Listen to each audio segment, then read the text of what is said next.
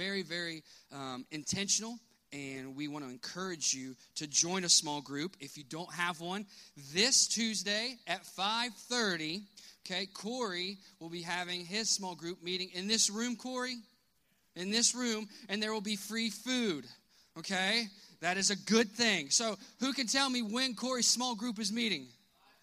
5.30 over here. Someone gets a cookie over here. Stephen is my official cookie hander outer my insurance said it would be a good idea to have that instead of my homeschool throwing ability, as Ryan so like to call it.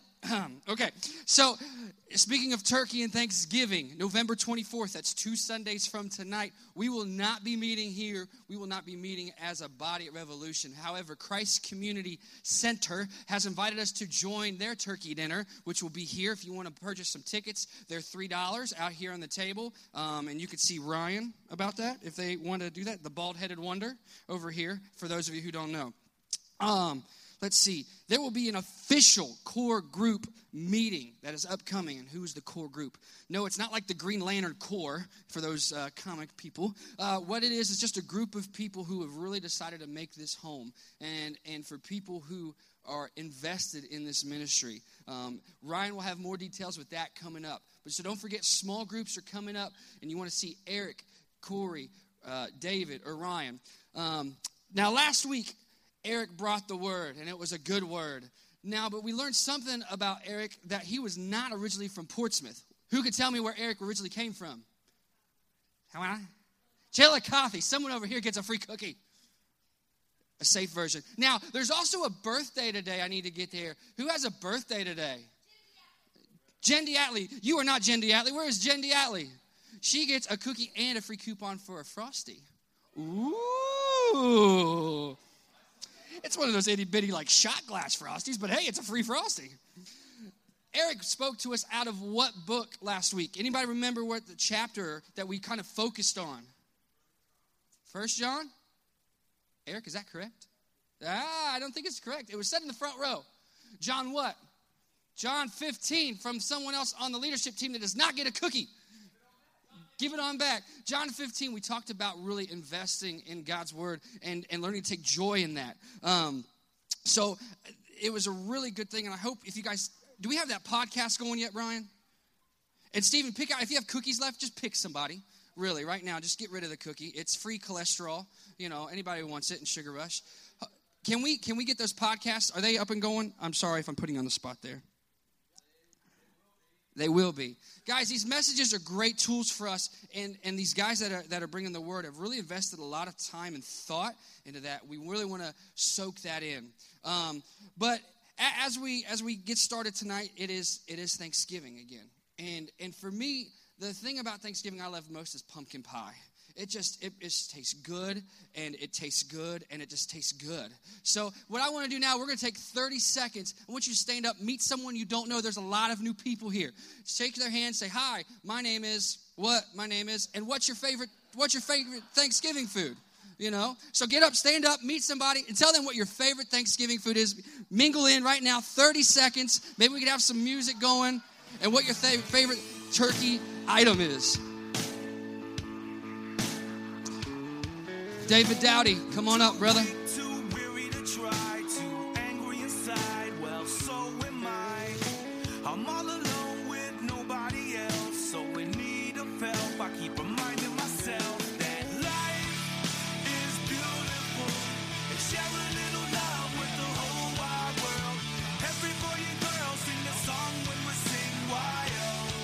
Go ahead and start making your way back. Back to your seat. We are continuing back. David, what's your favorite Thanksgiving food item? Um, a traditional Thanksgiving. Traditional? Don't say pizza. Stuffing, for sure. Stuffing. Now, now, is it the cornbread stuffing or the other stuff? It could be like Stouffer's. Like I don't care. Like I just like stuffing. Like it can be like instant. I don't care. So oatmeal could be just thrown in there and you don't care. I love oatmeal. Okay, it works. So, yeah. Guys, we're going to get to know David a little bit. David's a part of our leadership team, and we've had a lot of changes. We've been talking about that. We're just going to take some time to get to know David. Before we do that, we have these Connect cards that are back here on the table. We would like the opportunity to get to know you a little bit as well. Um, as well. There's just a basic information, name, address, you know, maybe a place where we can send you a free cookie in the mail. I'm all about free cookies. Maybe you'll get sent one in the mail. So just take opportunity to get this so you can uh, be up to date on what's going on. But David, first, just give us some basic information. Um, tell us your name, where you're from, and how long have you been growing this thing? Um, my name is David Dowdy. I'm from Minford, Ohio, or Muletown, if any of you know what I'm talking about. Muletown? Yeah. Yeah, yeah, yeah. Um, and what was else? Uh, How long have I been growing How long this? have you been growing this thing? Um, I've been growing this along with my dad, who is in the third row. hi, Dad. Yeah. Everyone say hi, We've Dad. Dad. growing Here we this go. uh, for a year and a half, and we're not quitting until the Obama administration's over. So we're, we're letting Wow. Bless you, brother. There we go. Okay. What, what? Really? That's what Obama caused you to grow your beard? No, absolutely not. That just is a good stopping point. It's like okay. it's like three years, and it's still not going to come off. It just might get trimmed. How long does it take in the morning, really? Like, do you comb it? I, uh, I shampoo and condition it every day, and then I comb it out when I'm done. You spend more on shampoo and conditioner for your face than I do for my hair. Likewise. Okay. wow. Uh, tell me a little bit about what you like to do. Hobbies, interests. I, I, I like to play the drums, You love to play the drums. and um, I don't know. I'd like to hang out with my new niece that's here this New evening niece? for the first sermon ever. I'm going to preach. Yeah, Natalie. She's going to hear it. Yeah, that's going to be cool. So, yeah, that's about all I got. All you And got- Hang out with my girlfriend. That's it. Okay. Now, um, so drumming. Tell me who your who is the most influ- influential female pop singer in the past ten years to ever influence you on the drums? Katy Perry. Katy Perry, That's not a joke. She's such a good singer. Kelly Clarkson beat her any day. False. Yo. Okay. So, and more also importantly, food. What's your like? What's your favorite restaurant to eat at?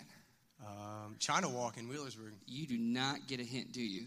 Penn Station. There you go. Okay. Good. How did I forget? How could you forget? Now, David, tell us a little bit specifically about your role on our leadership team. Uh, I'm an, an associate pastor. Um, that means that I have to come up here and try to teach you guys something on a semi regular basis. Um, and I lead a small group here at Rev. Um, we meet on Sunday nights after church is over, and I'll buy pizza for everyone if you guys want to come, if you don't have a small group already. And um, I'm down to hang out or talk to anyone that wants to talk about Jesus or just wants to another friend or whatever. That's what I do here. Okay, and it's really cool, Dave. I've had the opportunity of knowing you now for about six, seven years. You have your journey in life is just it is so cool to see where you were and where you're at.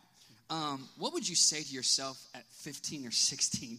if you saw your 16 year old version of yourself now, what would you tell him? Keep it clean.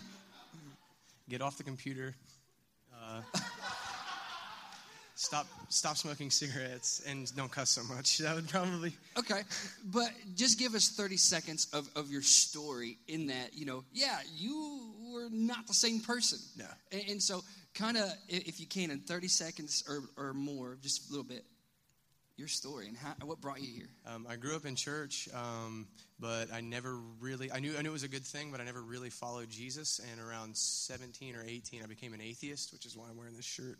Um, and I became an atheist, and I, I started hating Christians. And I went off to college. I did a bunch of wild, wild stuff that I'm not very proud of. And um, and then because of some dudes here at Rev really talking to me and then praying for me, um, I came back to came back to Jesus and started following him again. And that's that's why I'm here right now. You had a pretty wicked, awesome youth pastor, too, I think. Yeah, Josh was my youth No, pastor for a It, couple wa- of it was really cool to have the, the opportunity to, to leave Dave and, and to be a part of his life and to see where you're at now. It, it's just a, such a joy. And I'm excited to learn from you and, the study that you've put in. So, your role as your associate pastor, and, and you're going to be teaching on Sunday nights, leading small groups. How, again, and I asked Eric this, and maybe it's the same, but how do you see that tied into the vision of Revolution with worship, grow, serve, and, and, and where you specifically fit in there? Um, well, we come here to to get like some general teaching and to give a gospel call to everybody and remind you of like a lot of the the fundamentals of Christianity. And then we come here mainly to worship as a corporate body. So there's worship, and then all your growth happens whenever you really can start digging deep down into doctrine. Comes in small groups.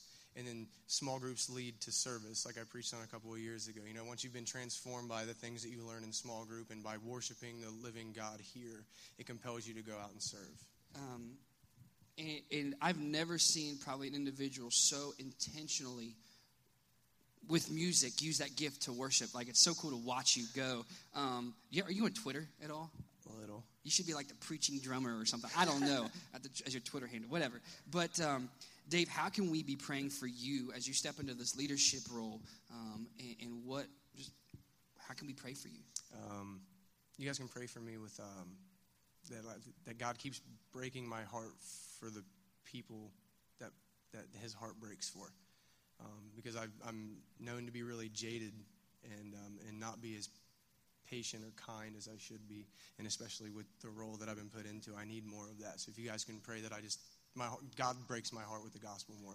So we'll pray for that that God does that. Um, and final question, and something that's very interesting for me: What can we do to get you? You say you want to wait for Obama. That's fine, but I want to know if if we get a hundred people that aren't currently in a small group, will you shave your beard?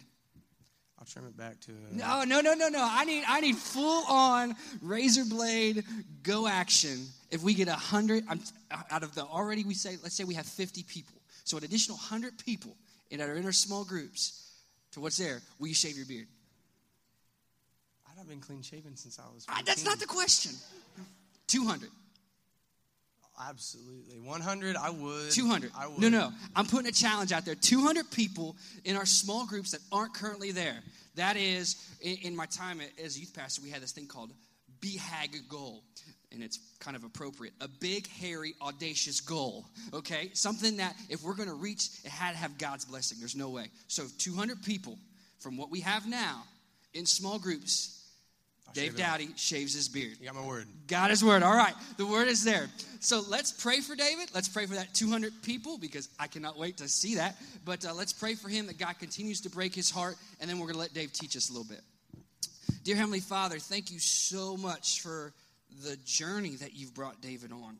And you've seen that journey from the day he was born, and you knew the purpose you had for him. And it's so amazing to see him live that out now. Lord, as He teaches us, may we be attentive to the word that you want to speak through Him.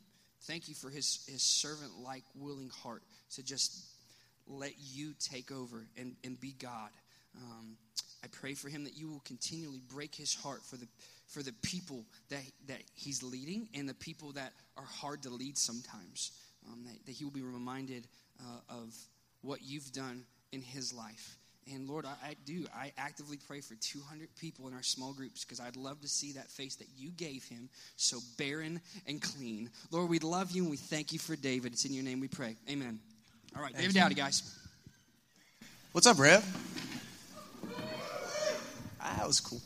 Um, all right, so like I said, this shirt, like I just told you guys, I used to be an atheist and we're doing apologetics tonight, and we're doing apologetics next week, and then we're going to be taking a break and then going into the Advent conspiracy where we point Christ, uh, Christmas back to Jesus um, because Jesus is the reason for the season. And you know that's true because it rhymes. And um, so that's what we're going to be doing here in a couple of weeks. But, uh, but tonight we're doing apologetics, and I got a bunch of ground I got to cover. Um, so bear with me. I'm sorry if this is a little bit long, but I'm just going to jump into it.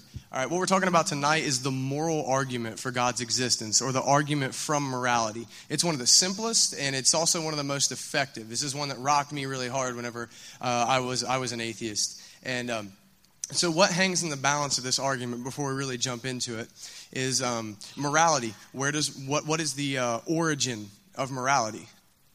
Okay? Um, if God exists, there is a standard that we're expected to live by, and our morals aren't just made up by us, but they're actually a standard given from God and that He expects us to follow. Okay? And if God doesn't exist, then all morals are man made and completely relative to if you want to follow them or not. You can make up your own morality, whatever. Um, so that's what hangs in the balance of this argument. If, if we can prove that um, morals come from God, then we can prove God's existence. And you see what I'm getting at. All right. So, this argument focuses um, not so much on science and stuff. We're going to get into a little bit of that, um, but it focuses more on like what we can observe about um, how people live their lives and what we can observe um, about how across the across the globe, no matter what culture you go to, we all adhere to similar values, or at least the really big ones. Um, we all agree on. Okay, so uh, the first thing we need to do is we need to appeal to Scripture. And Corey, you're going to fire those up? Um, because if, if whatever I'm saying doesn't come out of the Bible, then it's just my opinion. I need to shut up and get off stage, right? Um, so, John 17, 17, Jesus is praying and he says, Make them holy by your truth. Teach them your word, which is the truth. He's, he's talking to God. So, God's word is truth. Okay, what's the next one?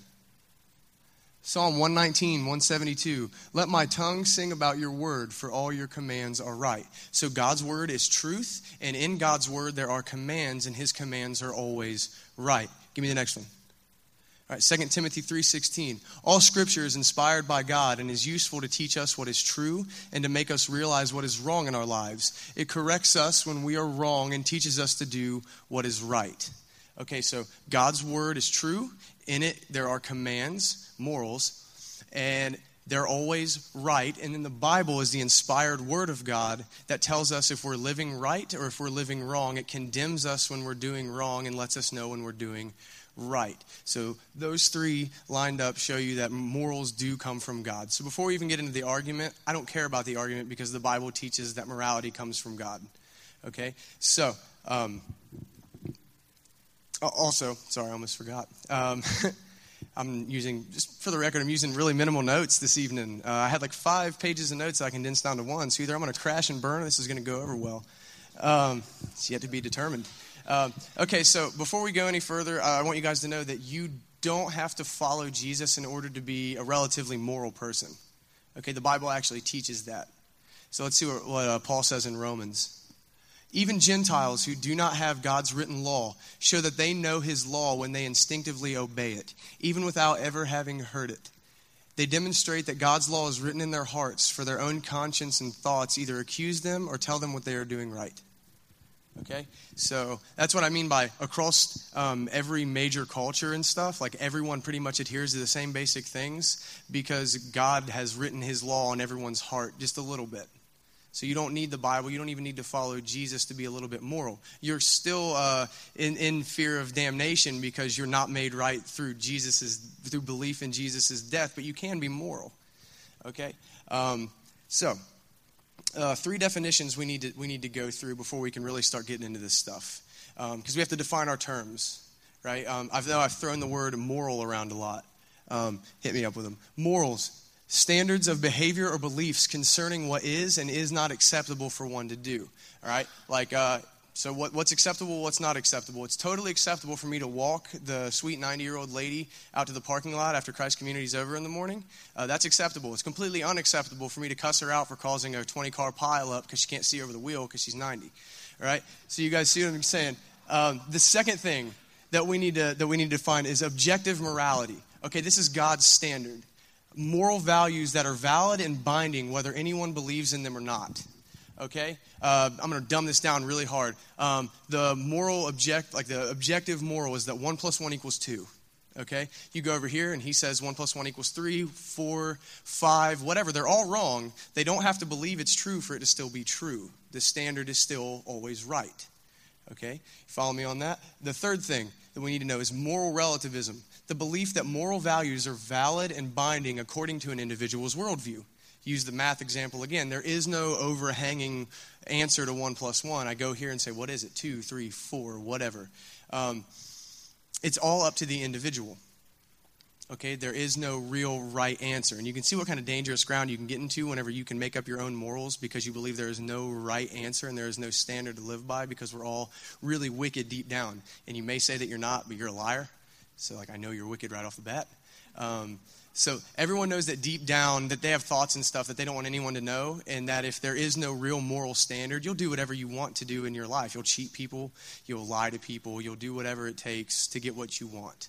Okay, so that's why it's important that there is a moral standard, and the Bible teaches that there is one. Um, so those are the three definitions. So what is the argument itself? Um, the argument for uh, uh, the argument from morality. Uh, I use William Lane Craig's. It's a three point argument. It's really simple. Step one flows into two, flows into three. It's super solid.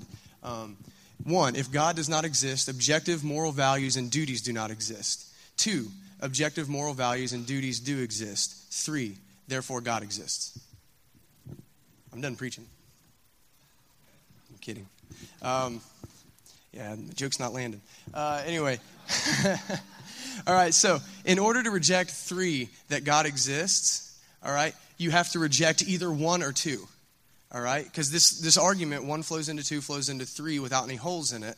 So, in order to reject the third one, you have to reject either the first or the second one. And here's the problem everyone, atheist, Muslim, Christian, whatever, agnostic, whatever, agrees that one is true. If God does not exist, there is no standard.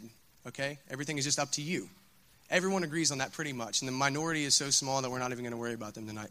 Um, the second, okay, so, so, you're, so you're left with the second one to, to, try to, to try to argue about. That, okay, do objective morals even exist? That's the one that people try to pick apart. Okay, so that's what we're going to be focusing on tonight. Um, a little bit of a roadmap. What we're going to do is I'm going to give you three of the most common arguments against um, objective morals existing, and then we're going to flip it, and we're actually going to go on the offensive, and we're going to attack moral relativism, and then we're going to see what that has to do with Jesus and the gospel and justice and us. But again, there's a lot of things we got to do before I can get into this. Um, why does this matter? Why do apologetics matter? Okay, like I know that that's like a huge question for a lot of people. Um, apologetics matter for two reasons. Um, one, evangelism. Okay, everything we do as Christians should be means to an end. Apologetics is not an end in and of itself. Everything should be a means to an end, and that end is telling people about Jesus. Okay, and apologetics are important because if you meet someone that doesn't even believe God exists, how are you going to tell them that Jesus is God? You have to use apologetics and open up their mind to the possibility of just a God existing, and then you can point that and pin, like pinpoint focus it on Jesus Christ. But you have to open that door with apologetics first just to get them to believe that God in general exists. Okay? And the second thing is edification. Okay? To edify means to strengthen and build up and encourage, right? To like solidify. Okay? Um, if you've never been through a season of doubt, um, whether or not you like, you like you doubt God's existence, you'll go through it eventually at some point. Something bad will happen to you or someone you love, and it will happen. And it's important to know apologetics at that point because it's, a, it's important to know apologetics at that point um, so that you can remind yourself I have good reason to believe that Jesus is the Son of God. I have good reason to believe that God exists. Okay, and then you can go to someone else and edify them and tell them, hey man, don't forget about this stuff. We know that God exists. Don't slip into that doubt and then quit following Jesus. And once again, it's just a means to an end.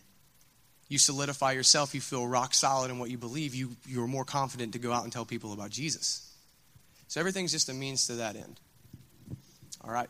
So the first major argument that people will throw out to you is they'll say um, morals come from natural selection and it's called the herd instinct. And what that is is that over time, it's for the best of our species that we start like we, we start agreeing to not kill each other and we start agreeing to not rape each other and stuff like that. So that's how morals came about. It's just natural selection. It's just what's for the best of our species. It's what's for the best of us as a human race to, to keep living.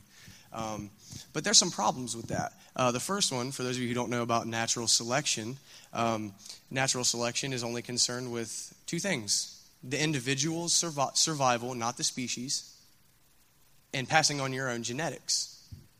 Okay? Um, and that flies in the face of, of, of, the argument that it's for the best of the species. Which, just real quick, I think um, that would kind of be a sweet gig, right? Like if God didn't exist, you just survive and spread your genetics.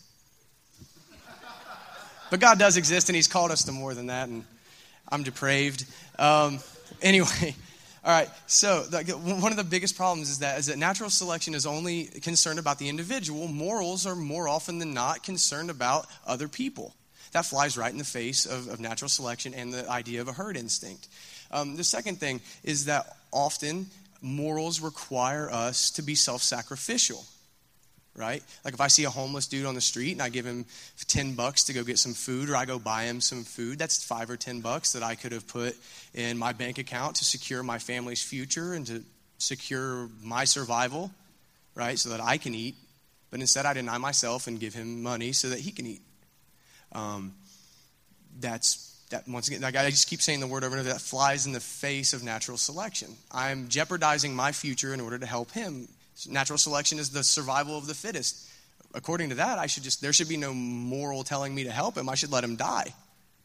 If he starves to death, big deal. He made bad decisions. He wasn't smart enough. His genetics don't deserve to go on. Um, but that's not how morals work, obviously. Um, and the third thing um, that I have a problem with the herd instinct idea is um, whenever we have to make a moral decision, there's an internal dialogue that goes on within us, right? Like you see a dude drowning in the river or whatever, and you're like, oh, do I jump in? Do I, uh, he could drown me? I, we both might die. Um, I might live and he might die anyways. I could save him and then he ends up killing me for some reason. Like, I don't know. Which, if your internal debate takes that long, he's probably going to drown anyways. Um, so, like, it may just be a split second, but there is some kind of like debate that you have, right? It may not take that long, but there is like a, oh, what do I do? That's not an instinct. Animals just act, right? And there is an internal dialogue that we go through, and we're not, it just doesn't, it just doesn't match up. Okay? So that, that's the herd instinct. So we've one up, one down. Um, the second thing that people will throw up to you is they'll say, There's no evidence that objective morals exist. I need evidence in order to believe that they exist. And you can have a lot of fun with this one, uh, especially if you're friends with the person, you know they won't get mad at you or whatever. Like, you can have a ton of fun with this. Um, the, we're actually going to have some notes up here for this one. Um, so follow me along. If you need evidence to believe something exists, and I tell you, well, my, I can observe that people live morally, and I can observe that across cultures, we all abide by generally the same big morals. Um, I can observe those things. That's my evidence. Some people will say, well, that's not good enough. That's really not evidence. That's just your observation. Where's the kicker? Um, in science, like all that science is, is observing the world around us, conducting experiments based on those observations, and arriving at conclusions right? Like gravity, like we observe stuff falls to the ground. If you say my observations aren't good enough or your observations aren't good enough, then you're left with nothing. Then you can know if nothing really exists, let alone morals. Just nothing. Like, I know this exists because I can observe it. I can pick it up. I can feel it. I can touch it. I could taste it if I wanted to. I don't know. Um, I, don't, I don't eat anymore. I don't know. Um, so your observations are all you really have. Okay, uh, and if you deny the observations are good enough to believe that something exists, then you can slip into this thing called solipsism. Okay, this is hilarious. Uh, it's, it's like some philosophers are so smart they're stupid, and they come into this. Is it up there? The view or theory that the self is all that can be known to exist. If solipsism is true, like if I can't trust that like my observations are good enough, I'm making every one of you up right now. Yeah, yeah, I know. Like, no, like my body doesn't even exist. All I can know for sure is my mind exists. This is wild. Um, like I could be a brain in a tank somewhere, or like this could all be the Matrix, and like you just need to grow up at that point. You know what I'm saying? Like,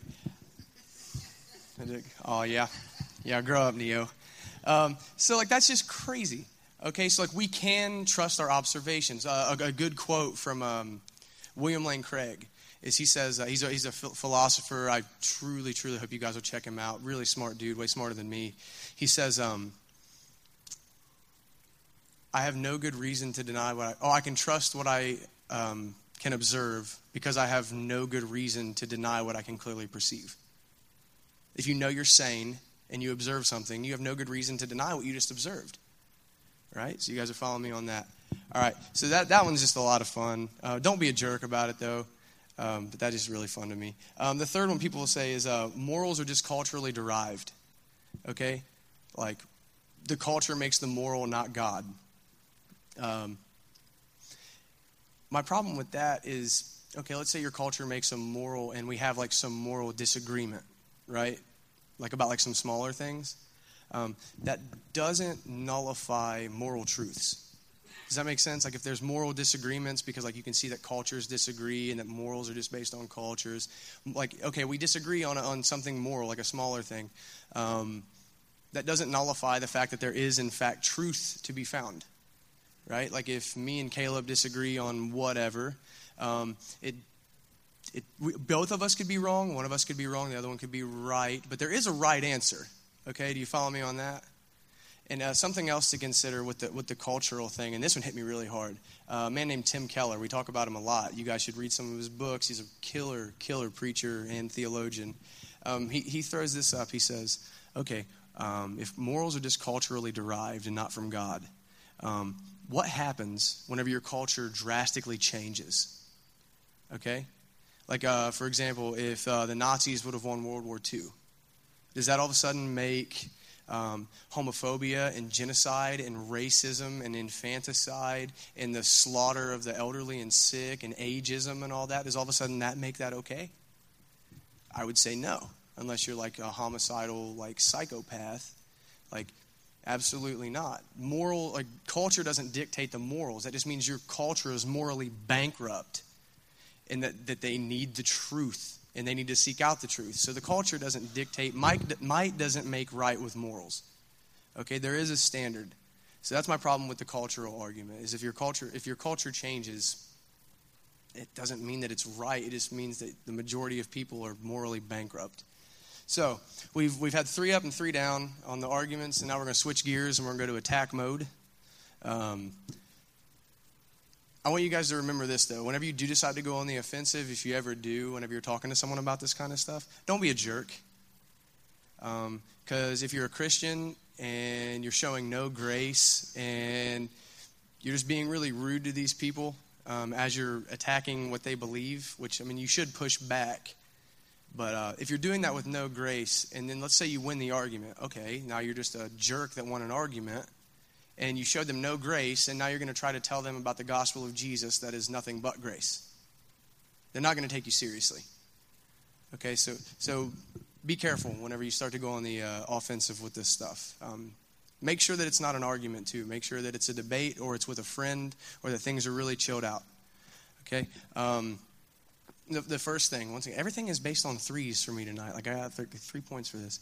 Um, the first one is if you oppress a moral relativist, you'll find out really quick that they're not really a relativist. All right? Like uh, William Lane Craig has a story, and uh, it's about this, uh, this kid. All right? He's in this uh, college class, and his professor gives him um, criteria for a paper. You know I mean? Gives him all that and says, write a paper on either objective morality or relative morality. Okay? Um, here's the criteria, follow the criteria, you'll get a good grade. And then they all turn their stuff in and this kid one kid writes a paper on um, relative morality. He turns it in, in a blue folder and hands it in and um, it comes time to get their their papers back and professor gives it back and he failed the kid that gave him the blue folder that wrote on moral relativity. And the kid comes up to him and says why did you do that? He's like i followed all the criteria that you told me to follow and you gave me an f he's like oh well you turned it in, in a blue folder and i really hate blue so i gave you an f and the kid was like, Well, that's not fair. And he's like, Wait, hold on. Did you say that's not fair? And the kid was like, Yeah. And he said, The kid that wrote a paper on moral relative, or yeah, eh, relative morality just told me that something's not fair. There is no standard if morals are relative, so he could do what he wanted. And the kid was like, Oh. And then he took the thing back and gave him an A and was like, Ah, but you, I'm not. I'm an objective moralist. Um, so, like, you see what I'm saying? If, if there, there is no standard, you can do what you want. But if you take someone who claims that they're a moral relativist and you oppress them and you do something unfair to them, they'll cry out that they want fairness, that they want justice. Right?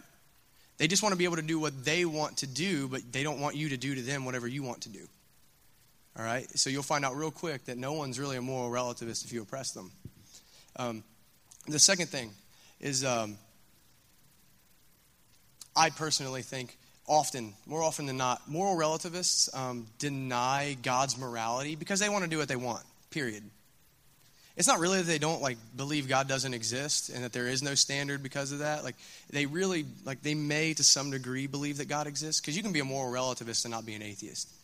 Um, people are moral relativists because they want to do what they want to do. Like it's a lot easier to, um, you know, be promiscuous and do drugs and go out and party and cheat people out of money and lie to everyone and steal from people or whatever. Just be a jerk, and then lay your head down at night saying, "Yeah, but there really is no standard, and I have no one to answer to." It's a lot easier to do that than to live a day and do all that stuff that you know you shouldn't do, and then lay your head down at night and say, "Yeah, there's a standard, and I'm going to have to answer to it one day." Um, so I, I would argue that most moral relativists, they're, they're not really moral relativists. They just don't want to feel guilty for what they're doing. Right? Like they just want to deny the standard and, and they don't they don't really believe there's not a standard. They just want to deny it so they can do whatever they want. Um, and the third thing, and I'm going to wrap it up with this, and I'll get out of your guys' face. Um, to deny objective morality is to deny that there is a standard. And if you deny that there is a standard that we're supposed to live by, then you can't call anything good or evil. You can't call anything fair or unfair. You can't call anything right or wrong. Which sounds kind of sweet at first, like you can do whatever you want, like we've talked about. Um, but whenever you really get down to it, um, you have to deny your humanity in order to do that. Here's what I mean. Um, you know, I don't know how many of you guys read the Portsmouth Daily Times. I work at a convenience store, so I get that all the time, read it every day. Um, you can see rape and child molestation and murder and women selling their bodies for drugs and uh, drug deals gone wrong. And you can read about people getting busted for drugs because they were born into a bad environment. And it pushed them into uh, dealing or whatever. And you, you can see that those things are all evil. I, will I'll take it one notch further if, if that's not enough for you guys. Um, I work with a woman, and uh, she had a grandson. And I say had because he died. He was eight or nine months old, I think, and they they brought him home. His parents and his parents were drug addicts, and they brought him home in his car seat, and they put him in his room, and they go to the living room or wherever, and they do drugs. And for the next three days, they're in and out of the house doing whatever they wanted to do, getting high, staying high. And then finally, one of the family members comes around and is looking for the kid, and they find the child, purple, with rigor mortis set in, still in his car seat in his room. Now, if you hear that and you want to tell me that you just don't like that that happened, but that that's not evil, you're not a human being. Everything in your whole being cries out that that is wicked, that is evil. But if there is no standard, all you can say is, I really don't like that that happened. But those parents aren't wicked because wickedness doesn't exist. So, if you're willing to deny everything that your heart's telling you, if you're willing to deny your entire humanity, go on ahead. But you know you're lying to yourself.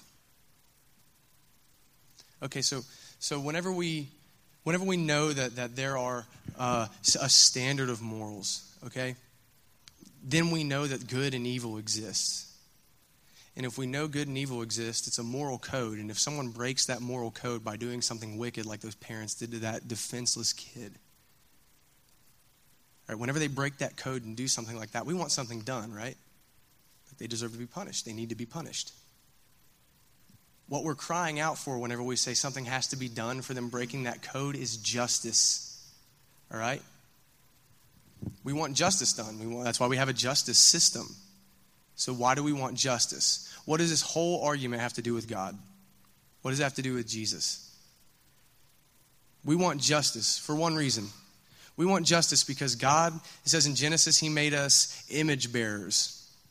Okay? We were made in the likeness of God. We were made in the image of God. That doesn't mean that we look like God, but that means that we bear some of His characteristics. Okay? And one of the central characteristics about God, in my opinion, He has two central characteristics. The first one is justice. Okay, the Bible throughout says that He's a God of justice. And that whenever you sin or anything, or, or, or sin is to rebel against God. And whenever you sin, the scales tip against your favor. And God says justice must be served. Just like whenever someone breaks a law, we demand that justice be done. We want justice done to those kids' parents, that kid's parents. Okay? But he's also a God of mercy. And here's the thing about that you can't have mercy if you don't have justice if there's not uh, punishment looming for breaking a law, then you can't have mercy that someone can say, yeah, but we're not going to punish you for that. Okay? But justice must be served because the Bible says that God is absolutely obsessed with justice. Okay, because he is the embodiment of justice. So, what does that have to do with Jesus? All right, we sin, and that tips the scale, right? And God has every right to damn every one of us. As soon as we sin, God and we're born sinners anyways. So, so God has the right to damn us all split second because the, uh, sin deserves damnation and sin deserves death. Okay, so, so what does God do? He says, No, I'm a merciful God, though. So I don't want to damn the entire human race for their sin, but I demand justice, just like we demand justice. So what does he do? He says, okay, something has to set these scales back to even. And they can't obey my law, they keep breaking my law. They keep breaking my standard of morals that I expect them to live by. So what he does is he sends himself in the form of Jesus to earth to live out those morals, to live out that law, to live out that standard perfectly and never mess up, never ever miss the mark on that. And then Jesus, because he lived a perfect life, did not deserve to die. He didn't deserve damnation, he didn't deserve hell, he didn't deserve death. But what does he do? He says the scales must hit even. Someone must pay for sin because God demands justice for sin. So Jesus goes to the cross. Jesus offers himself up on the cross so that God can pour out all of his wrath and justice for our sin on Jesus. And then he says, Now, if you place your faith in Jesus' death, setting the scales back to even for you, because God won't charge you twice for the same crime because that would be unjust. Jesus paid for your sin, He paid your justice if you put your faith in him. So you won't have to pay for it again when you die. God, that would be completely unjust, and that's not God's characteristic. So here are your two options. You put your faith in Jesus, and Jesus sets the scales equal for you, or you die and you are damned and sent to hell, and then that scales get set even that way. Those are the two options that Jesus gives you. He says, Look, I've paid for it, and I'll pay for yours, or you'll pay for yours, but either way, it's getting paid because I demand justice. The scales will hit even, period. That's the gospel. That's what this has to do with Jesus. We demand justice because God has given us morals. Morals lead us to want justice done, and Jesus took our justice on the cross in our place, on our behalf. And I, I beg you guys, if you, if, you don't, if you haven't placed your faith in Jesus, please please do. Because, like I said, you, you don't want to stand in front of God and owe him justice. You don't want to. You want to be able to stand there and have Jesus stand in between you and God and say, No, I paid for that. Everything he did, I paid for that. You don't want to, you don't want to be standing there with no defense and no advocate and nothing between you and God. You don't want to pay the penalty for sin, especially whenever Jesus already paid it for you. You know, and after we're done, after we're done playing up here tonight, which we're going to do here in a minute, um, if any of you guys want to know what that means, if any of you guys want to know what it means to put your faith in Jesus, if any of you guys want to know what it what it means that Jesus set the scales even for you even further than I explained it tonight, anyone who has been on this stage tonight and anyone who will be on this stage tonight, Come find one of us. Please find me. I have nothing to do this evening. I will talk to you. Let's pray. Um, Father, thank you so much um, for the fact that your Son um, paid our justice for us, God. Uh, thank you so much that, that we don't have to stand before you uh, defenseless and that we don't have to stand before you fearing your judgment and your justice for our sin. God, thank you so much for that, Father. Um, thank you for your, for your moral standard that you expect us to live by, God, because that's the right way to live. God, thank you so much for that, God. You've, you've told us how you want us to live, and you've told us that it's for our benefit in the scripture. God, but then you know that we're not going to hit that standard, and that's why you sent Jesus. And I thank you so much for that, God. I, I, pray that anyone here that doesn't know you come to faith in you, God. I pray that the Holy Spirit open their eyes and open their ears and soften their heart, God. Father, we're going to worship you. God, and I thank you so much for everything you've done and everything you're going to do in this church and in these people. I pray all these things in the name of Jesus. Amen.